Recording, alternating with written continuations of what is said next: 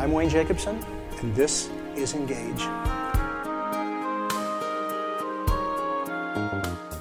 We called this series Engage because we wanted to help you have an engagement with the Father and the Son and the Spirit.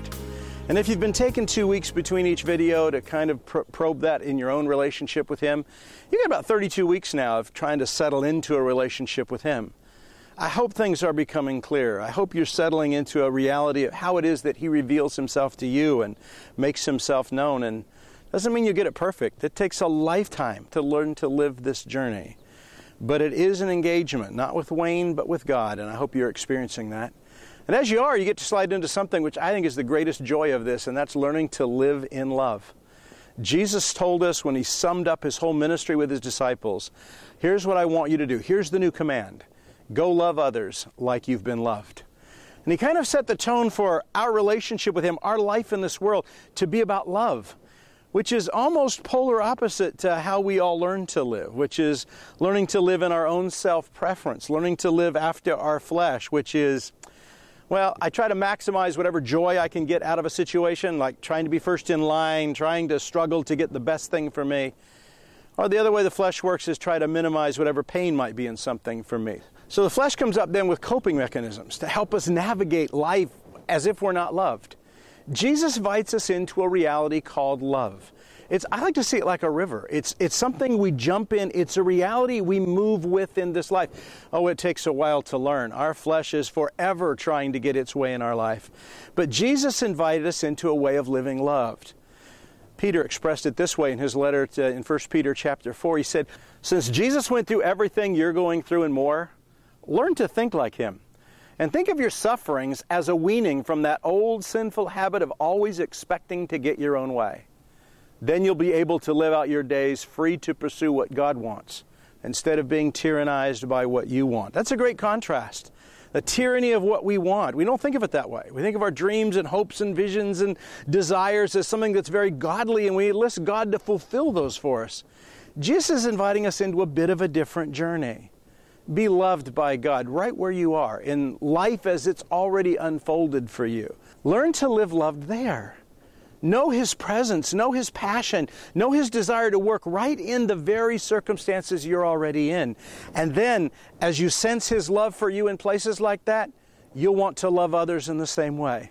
I remember being on a flight years ago, and I was sitting in my seat on the aisle some lady was coming in with too many children, too many bags, too many car seats, banging into people, and watching her come in, my attitude was kind of, What are you doing traveling alone? Can't you think this through before you get on an airplane?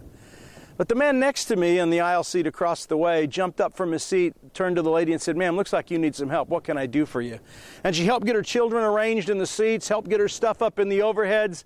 And I'm sitting in my seat feeling a bit like a fool. And I remember saying to God, God, I don't want to be this guy. I want to be that guy. I want to live like that in the world, not someone so focused on what I want, what I need, that I'm not aware of the needs of others and looking to be a blessing in the world, not someone that's just fighting to have his own way. So the first question would be what does love free me to do? How does knowing I'm loved by God free me to care about others and to help others and to be in a situation not just focused on my comfort, but very aware that there's more than me in the room and how can I be a blessing to them? And the second question is what does love lead me to do? If I'm in a situation I'm not sure what I should do, if I truly knew I was loved, what would that lead me to do in response to other people?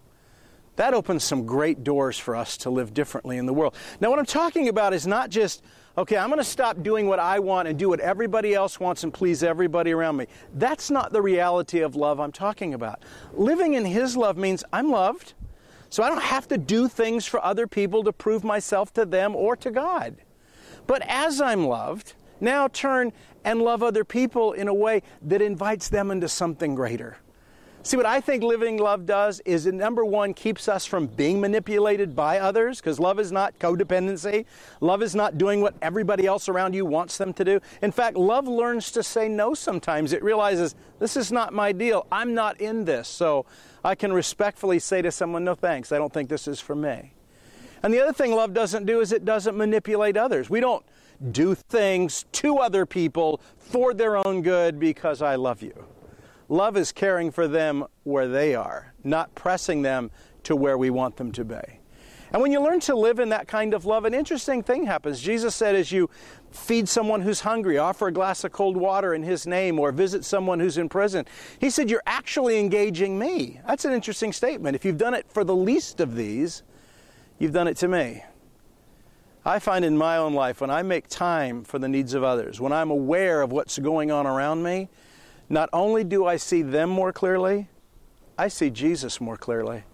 I see the way He's making inroads in my life, what He's speaking and saying to me, and how He's inviting me to know Him.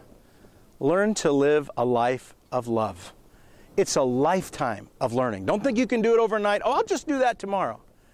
The more you know you're loved, the more well loved you are, the more you'll love well in the world. So make your mistakes, find your way into this reality, and maybe you're in situations like I was saying, I don't want to be this guy. I want to be that guy.